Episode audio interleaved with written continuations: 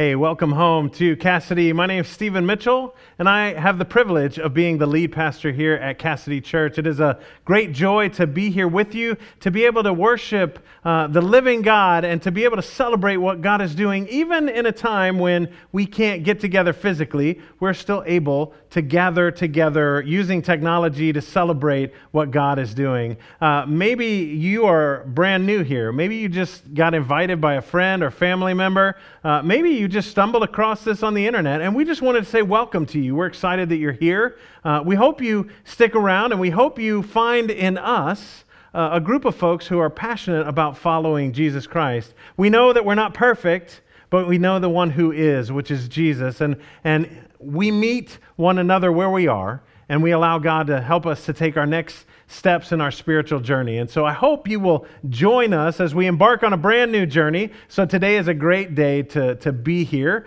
Uh, we're starting a brand new sermon series, and it's called Transformed.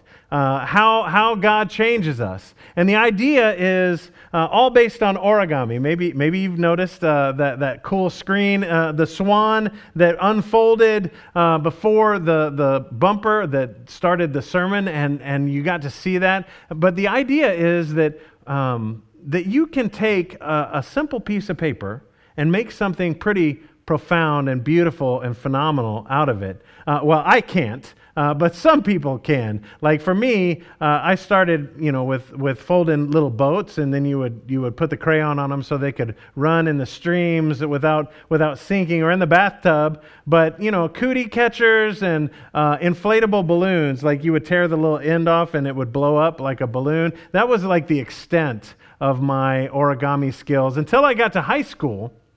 And in high school, I, I learned how to fold letters to girls I may have been interested in. It was kind of a thing in my school. And if you're if you're in school now and you're like, why would you write letters to people? It's because we didn't have phones that we could text people. So we had to actually write notes to people and you would write uh, a note and then we had this way in our school of folding it up that it looked like an envelope and you pulled this little tab and it just unfolded and people knew that you were serious if you had spent some time putting envelopes together. I mastered that origami. I could fold that sucker up quick uh, because uh, you probably know why. So, anyway, the idea behind it is that ordinary things can be transformed into extraordinary things if we allow uh, if we allow somebody who knows what they're doing to do it. Uh, a friend of mine named Samantha, who is joining us online, she's one of our online chat hosts. She lives in Branson, is going to be coming to hang out with us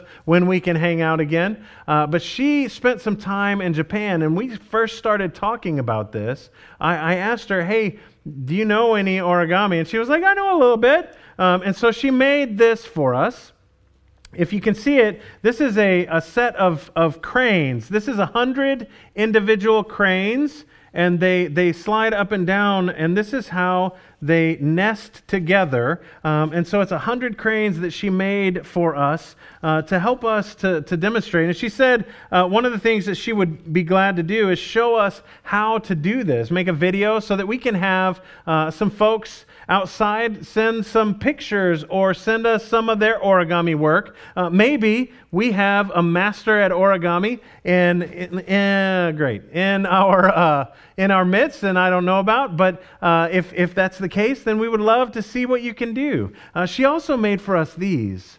These are origami bowls that are pinwheel bowls. And, and it's a couple of sheets of paper, as you can tell from the different colors, and they're folded together. But what gets me is that somebody was able to conceive of this and figure out how the folds would work in order to make this. And this is well beyond my ability to figure out how to do things, how to, how to make that work. And so it just boggles my mind that people can do that. And that's just the tip of the iceberg. I, I spent some time online looking at some of the things that people did, and I, I, saw this out there. This was on Etsy. Don't judge me too hard that I was on Etsy, but it's a, a folded swan and it's made out of multiple pieces of paper and if you send them $15 i don't know it's 15 bucks whatever uh, for this you could have the swan. Um, so i'm not plugging this isn't my friend and i'm plugging his etsy page or anything or her etsy page. I'm just saying it's out there. Uh, or, or this guy winnie the pooh. Maybe you remember him and his honey pot. You never see winnie the pooh too far from his honey pot but uh, you can tell the ears have been cut and trimmed. But other than that it's really this this this image of, of the folding of the paper that brings this from a flat piece of paper into a three dimensional object. And science is getting on board behind this as well. I, I, I don't know if you heard about it, but there's a, a, a spaceship that's scheduled to leave in the next year. Um, and on it, it's going to be carrying the very first origami folded solar array. This, this solar array starts in about a meter square and it unfolds to over a thousand, a thousand feet across. And it, it's, it's an incredible thought that something so small, using such a simple principle as folding paper, is now being used in science to, to help with the space program. It's crazy just how complex we can make uh, origami. And, and so, what I want us to recognize is that in the hands of a master, um, the, the simple piece of paper can, can become so complex. And in God's hands, we can be made into a masterpiece just as well. That's the whole idea behind being transformed. We want to figure that out. And maybe you're saying, well, why do we want to know about being transformed? I just want to know when I can get out of my house. And the reason is is because online I see this question so often. When will things get back to normal? When are we going to be able to go back to the way it was? And, and the problem that I see with that is I don't think we're ever going to go back to the way it was. Not because the way it was was, was uh, is, is out of reach, but because now we have this common shared experience of COVID 19. And we've experienced something that has been so profoundly transforming for our community that we have to do something different because of it. And here's, here's what I mean maybe you noticed beforehand that, that people were kind of jerks online. Any, any, any reason, any drop of a hat, and you would have somebody yelling at you or telling you how dumb you are, or that you hated them because you disagreed with them. And that's not how the world works, and we know that, yet online it sure looked that way. Or we have road rage, people slamming on their brakes in front of other cars because they're a little upset that you did something people getting out of their cars to cause physical harm to other people. So, what I'm, what I'm trying to say is maybe the way it was wasn't as good as the way it could be. Because now, now we realize just what a difference it makes for us to have community. We realize that we can't stream any more Netflix shows. We're just tired of it. We can't play any more video games. We can't play any more games of solitaire. Whatever it is that we've been doing, we're chomping at the bit. We're, we're so ready to get out and experience community. And let's let that use, let's use that to help transform us, spur us into transformation so that we can follow God where God is leading, so that we can be changed forever in God's presence, and so that the world on the other side of COVID 19 can be changed forever for the building of God's kingdom. What if the world was a better place when we got through this? How can we be transformed? For, so, for the next four weeks, we're going to look at what transformation looks like and how we can allow ourselves to be transformed, just like folks in the Bible allowed themselves to be changed in Jesus' present. And the first person we're going to look at is this guy named Simon. Uh, his name is Simon in the Bible, and that was his given name, but uh, Jesus calls him Peter, Petros, rock.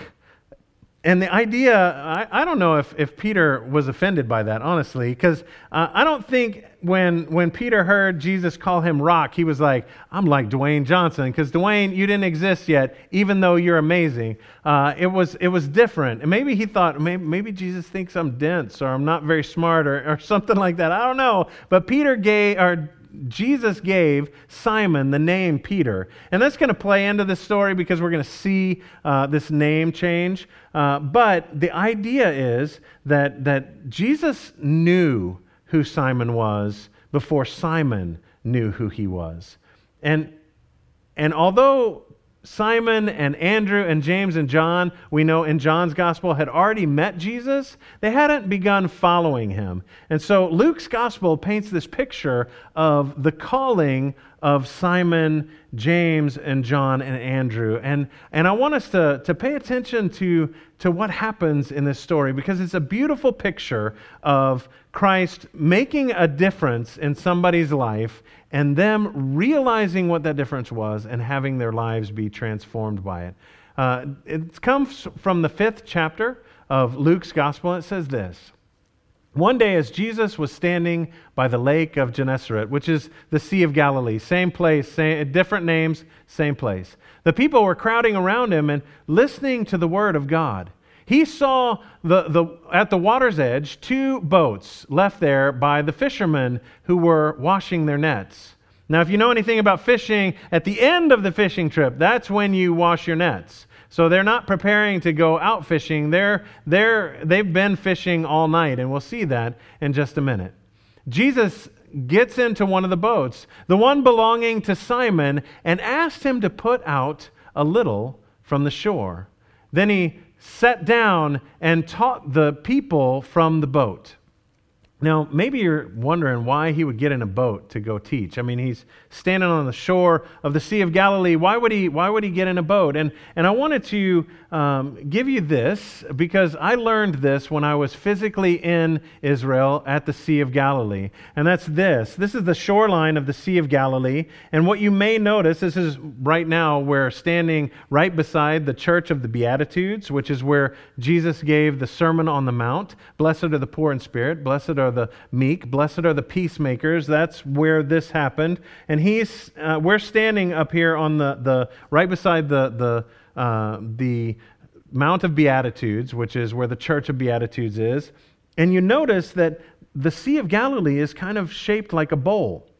And the water is down lower, and the land is on, on hills and rises. So when Jesus goes out onto the boat, he's able to use a natural amphitheater to, to talk to people and have them hear his message. So the message of Jesus now is just being amplified. And, and I saw this firsthand when we were there because there was a boat that was out in the water. Probably we were half a mile apart. And, and the, I was up on the, the Mount of Beatitudes, and I could hear every word that they were saying. Not that I understood it because they weren't speaking in English, but I could hear every word that they were saying. It's such a powerful amphitheater. And so that's what Jesus was using was this amphitheater. And, and, and I just wanted you to, to have that understanding. So when you read, he got in the boat, now you know, so that everyone could hear him, so that they could understand. And then it continues, when he had finished speaking, that's Jesus, finished speaking to the people, he said to Simon, Put out into deep waters and let down the nets for the catch. Simon answered, Master, we've worked hard all night and haven't caught anything. But because you say so, I will let down the nets. I mean, you can hear Simon in that, uh, that, that, that biting response. Simon's like, Jesus, I, I'm a fisherman. I know what I'm doing on the lake, and yet you're inviting me to let down my nets now. I, I was out all night all night with all my all my fishermen people my fisher people. And we were trying to catch fish and we caught nothing. But because you say so sure why not? I'll let down the nets. And there's a little bit of biting sarcasm there because peter doesn't know who jesus is. But jesus knows who peter is. And so it says this when they had done so when they let down the nets they caught such a large number of fish that the nets began to break. So they signaled their partners in the other boat to come and help them. And they came and filled both boats so full that they began to sink. Now, this isn't just a, a, pretty good catch. This isn't a fish story that they're going to tell. I mean, I'm sure that this is the fish story of all fish stories, but this isn't, you know, Peter recognizes what's going on. This isn't an accident. This isn't uh, some just really good catch. It's not even an amazing catch. Peter realizes this is a miraculous catch, that God has done something here. And this man, Jesus, pointed, we dropped the nets, and we caught a catch like no one has ever seen before. I've been fishing my whole life. is what's running through Peter's head, and I have never seen anything like this. And so, how does Peter respond? He responds this way When Simon Peter saw this, he fell at Jesus' knees and said, Go away from me, Lord. I am a sinful man. For he and his companions, for he and his companions uh, were astonished at the catch of fish they had taken. And, and so were James and John, the sons of Zebedee, Simon's partner. And now you, you can tell this is like a, a, a group effort. Peter, Andrew, James, and John were partners in this fishing industry, and, and they, they now have, have caught something that they've never expected or experienced. And they, they start to load it into the boats, and, and Peter is overwhelmed by understanding. He realizes that this is a miraculous moment, and he will never be the same. And so he falls at Jesus' knees and he, and he says, Jesus, go away from me. I don't deserve to be in your presence. And I love how Jesus responds. Jesus says, Then Jesus said to Simon, Don't be afraid. From now on, you will fish for people. So they pulled their boats up on shore and left everything and followed him. Don't be afraid. I will make you fish for people. I love that line. And the reason that I love that so much is because what Jesus is saying there is this is the perfect picture of Jesus meeting you where you are. What was Peter's profession? He was a fisherman. So Jesus goes fishing with Peter and reveals to Peter that Jesus knows a thing or two about fishing as well. Uh, and so, with that catch, everything changes for Peter. Peter now realizes that this Jesus who did this miraculous thing isn't sending me out of his presence like I would have expected, but instead is inviting me along. And I know how to fish, but now he's saying I can fish for people. And it's, it's this, this idea that Jesus comes to where we are and invites us to so much more, brings us along on the ride. And, and like I said in the beginning, Jesus changed Peter's name, Jesus changed Simon's name to Peter.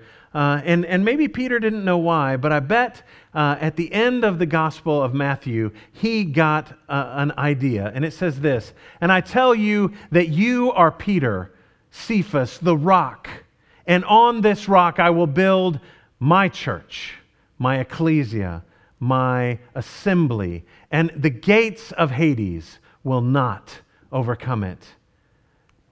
Jesus saw in Peter someone that he could build upon, someone that he could use to transform the world around him, someone that the world would never have believed. I mean, this is a fisherman from a podunk town in a backwater village uh, on a lake that nobody even cares about. And yet, this is the place and this is the moment that Peter decided to follow Jesus and it transformed his forever because of his willingness to follow.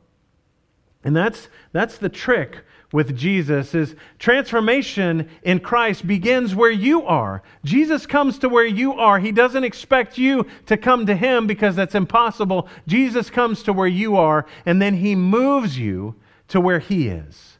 This is, in the church, this is a really churchy word. We call it sanctification, which just means the process of transformation where we're made more and more and more each and every day into the image of Jesus Christ. We're made more to look like our Savior so that we can live like our Savior, so that we can be like our Savior. And what God is doing is taking Peter and forming and shaping and molding him. And over three years of, of life experience with Jesus, set him up. But the Holy Spirit is what really prepared him to do that. Now, maybe you're sitting out there and you're like, man, that's great for Peter. Peter was awesome, he was special. And what I want you to hear is Peter was an ordinary man, not special, ordinary.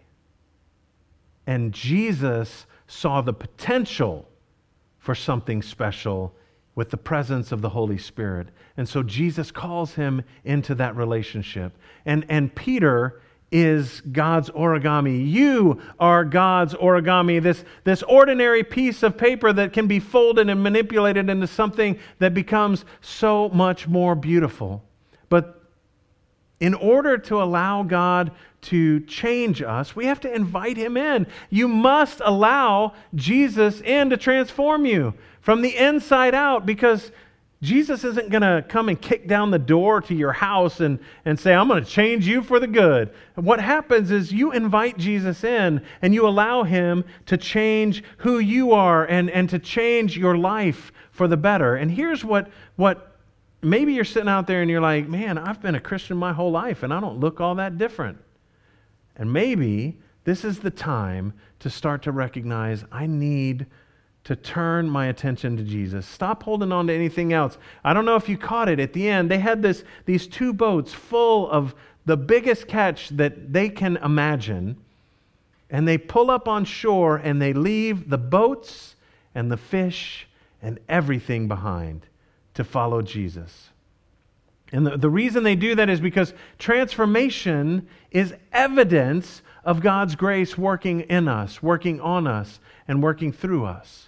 And that's the core of this, this message. That's the idea that we're after in this whole thought is let's invite Jesus in to allow God to make a difference in our lives, to change us from the inside out so that we can be the change that the world needs. So that we can be the people that God wants, so that we can bring about the change that God desires.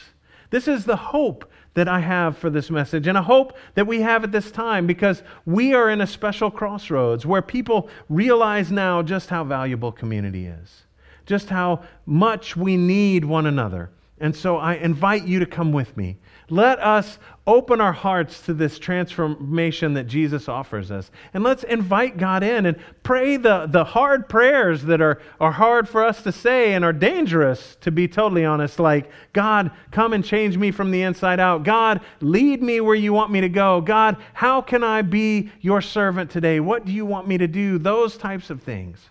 And so I hope you will join me in that as we continue this journey for the next three weeks, growing in grace, becoming more and more like Jesus Christ each and every day. Let's pray.